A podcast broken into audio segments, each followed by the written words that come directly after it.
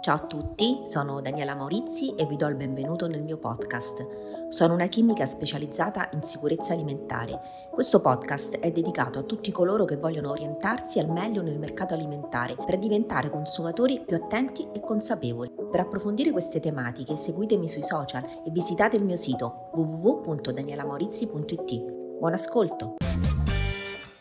Dottoressa Maurizi, che cos'è la coltivazione idroponica? Per coltivazione idroponica si intende una tecnica di coltivazione fuori suolo anche senza suolo, dove la terra è sostituita da che cosa? Da un substrato inerte, come per esempio argilla espansa oppure fibra di cocco, si utilizza eh, la zeolite.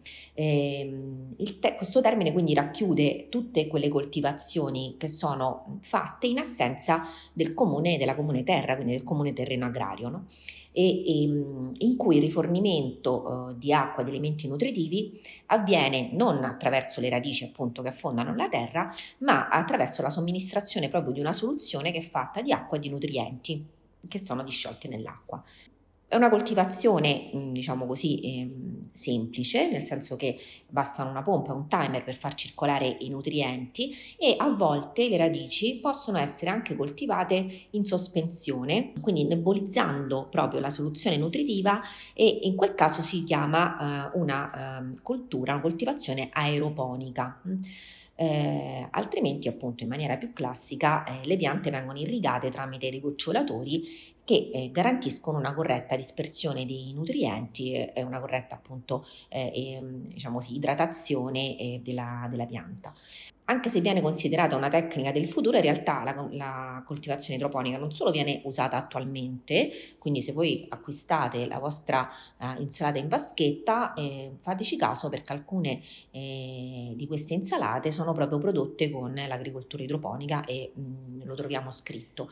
Eh, ma eh, pare proprio che mh, mm, fosse usata addirittura eh, nei giardini pensili di Babilonia nel VII secolo a.C e mh, appunto diciamo che eh, è un po' il passato che ritorna. Cosa si intende invece quando si parla di agricoltura subacquea?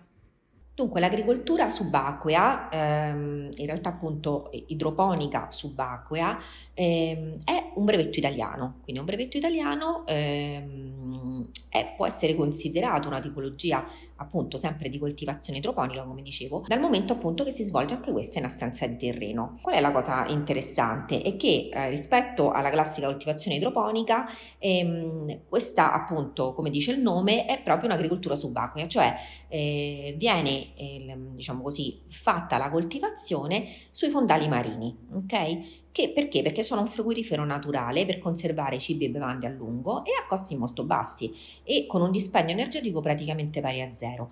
Allora, dicevo appunto che è un, che è un brevetto e è un brevetto del, di un progetto Ligure, mm, appunto dal nome Nemos Garden e ehm, questi giardini subacquei sono costituiti da biosfere galleggianti sono immerse sotto la superficie del mare e fissate a circa 5-10 metri di profondità.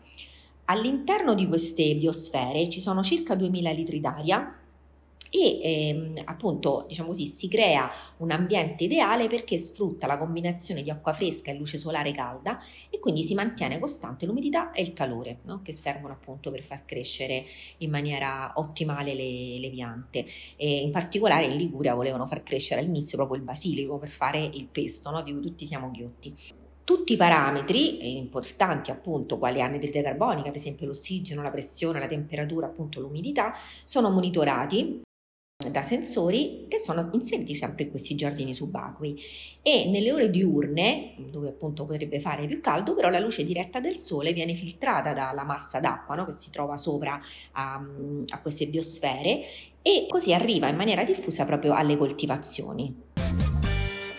Quali sono i benefici di questo genere di coltivazioni?